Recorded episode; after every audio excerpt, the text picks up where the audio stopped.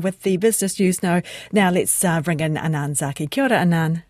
Kia ora, Ingrid Atamarie. The economy looks set to scrape along the bottom next year after the latest growth numbers showed it's been losing steam at a greater rate than thought. Considerable revisions to past data revealed a technical recession occurred at the start of the year.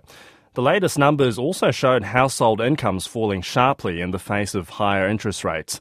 Westpac senior economist Darren Gibbs doesn't expect much improvement next year.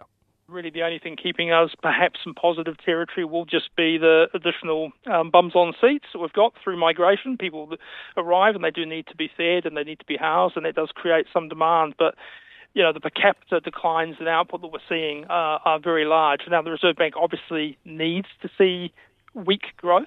It's certainly getting that um, to get inflation back inside the target. Darren Gibbs believes financial markets are far too optimistic to think the Reserve Bank will be ready to cut rates two, three times next year. An advocacy group says big power companies have been paying excessive dividends to shareholders for the past decade at the expense of consumers. New research from First Union and the CTU sees power companies paid out nearly $11 billion in dividends over the last decade, but invested 4.5 billion in new power projects.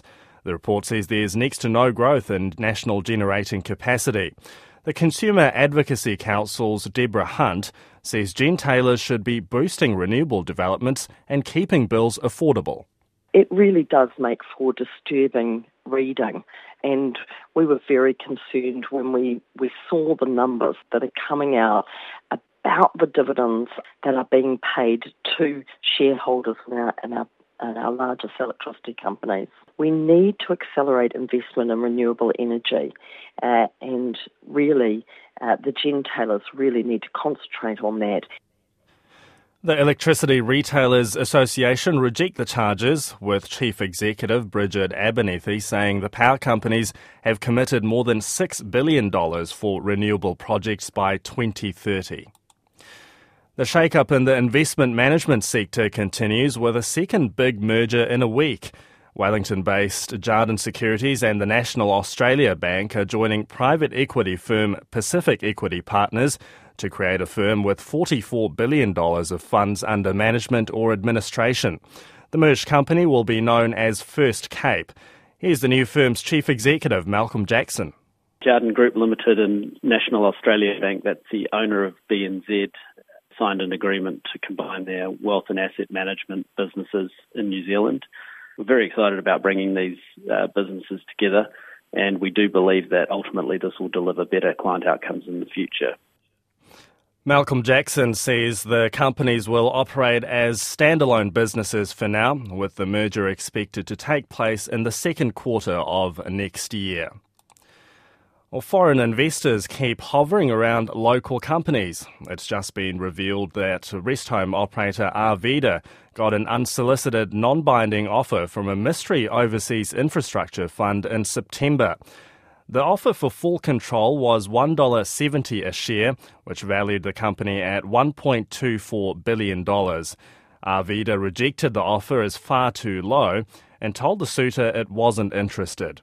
But another local company that looks set to go into foreign ownership is the Wellington based cancer detection company Volpara Healthcare. The firm is listed on the Australian Stock Exchange and is recommending shareholders accept an offer of $1.15 Australian a share from South Korean medical software firm Lunit. The offer values Volpara at close to 300 million Australian dollars and directors say the deal would allow it to chase new business around the world. Well, let's take a look at the financial markets. Uh, it's looking positive on Wall Street again after a strong session the day earlier.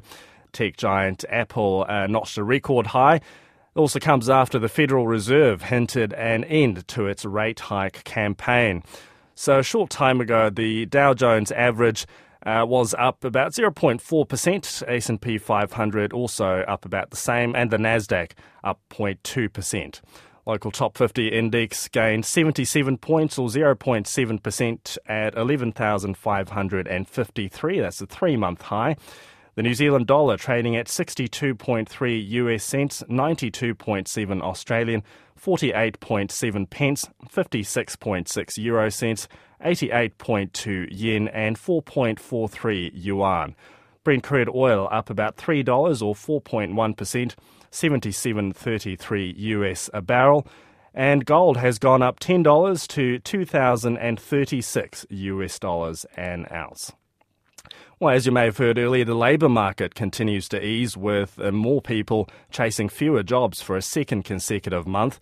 Employment firm Seek says applications for each job ad rose 5% in November and are now at the highest level recorded by Seek. Job ads declined 5% in November month on month and are now 28% lower than the same time a year ago. That's the business news for now. I'll be back with updated numbers around half past eight.